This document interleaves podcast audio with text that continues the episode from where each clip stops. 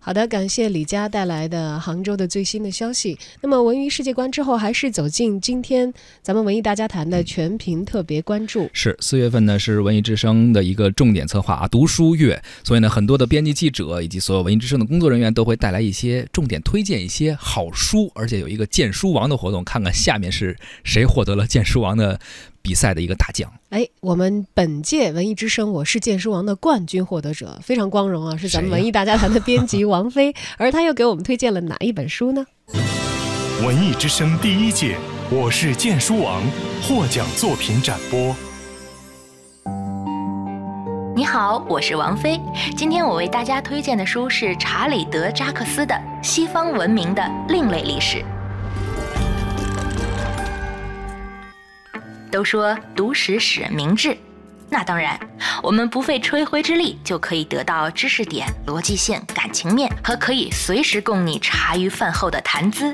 尤其是在知识付费比知识产权更受热捧的今天，你无论是发表了任何的演说，又或者是一不做二不休的把这些语言都卖了钱，其实呢，都不过是史料的搬运工。所以，咱们可以把历史捧到圣坛。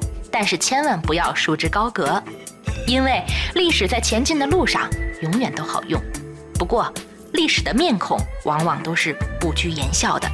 正襟危坐的历史人物们更愿意给我们展示的是捍卫真理的一面、亲善进步的一面，以及一切符合逻辑的方方面面。所以，历史是胜利者书写的，成了藏不住的秘密。最近流行给历史人物卸妆，也是带着偶像包袱，好几个世纪了。他们也该歇歇了。今天推荐这本书的作者就是做了这样的一件事儿。举书中的一个例子吧，说拿破仑在滑铁卢战败这事儿我们都知道。一八一五年的时候，法国和反法联军在比利时的一个小镇叫滑铁卢的地方进行了一场决战。这场决战，法国彻底战败，而拿破仑也由此退出了历史的舞台。对于这件事儿呢？历史学者给出了上百条理由，比如说官兵素质差、缺乏锻炼、兵力分散、孤军反击等等等等。但是在这本西方文明的另类历史当中，查理德先生认为，痔疮发作是导致战败的关键原因，因为这位伟大的战略家根本没有办法出去骑马检查战况。这听起来是不是特别不靠谱？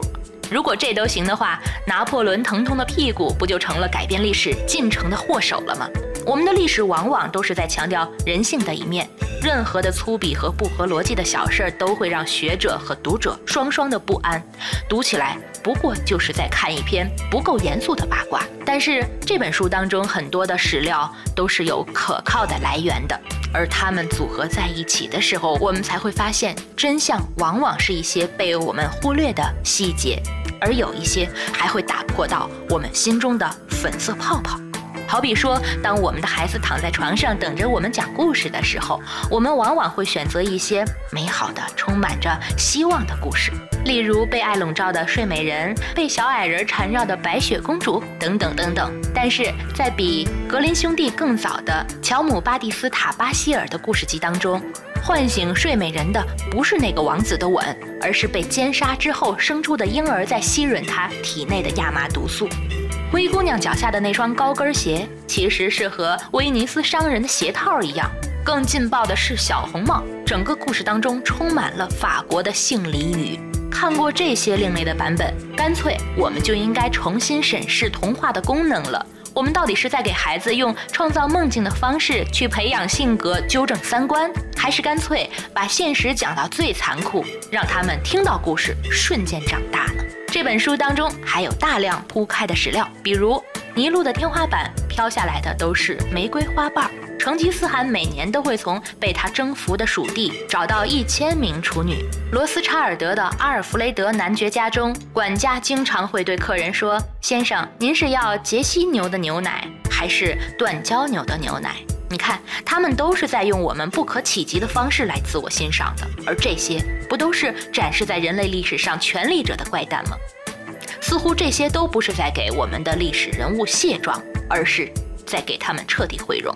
而就是这样的一本书，曾经在美国被某一些州的立法机关投票表决，一定要从公共图书馆当中彻底查禁。而再看看这些年，我们很多国内的学者，都是在通过类似的表达方式，成为了在媒体上受追捧的知识网红。所以，如果有机会，当你看到这本书，看到历史当中的凌乱不堪，不妨设想一下，我们的阅读趣味难道真的只是来自这些猎奇的八卦而已吗？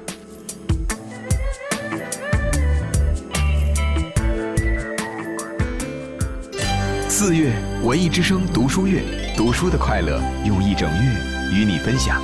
北京阅读季，连结阅读力量，创变阅读价值。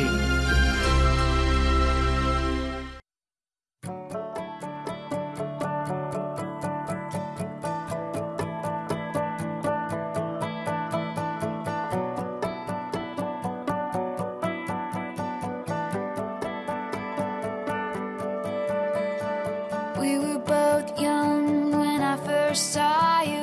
Close my eyes and the flashback starts, I'm standing there on a balcony in summer air.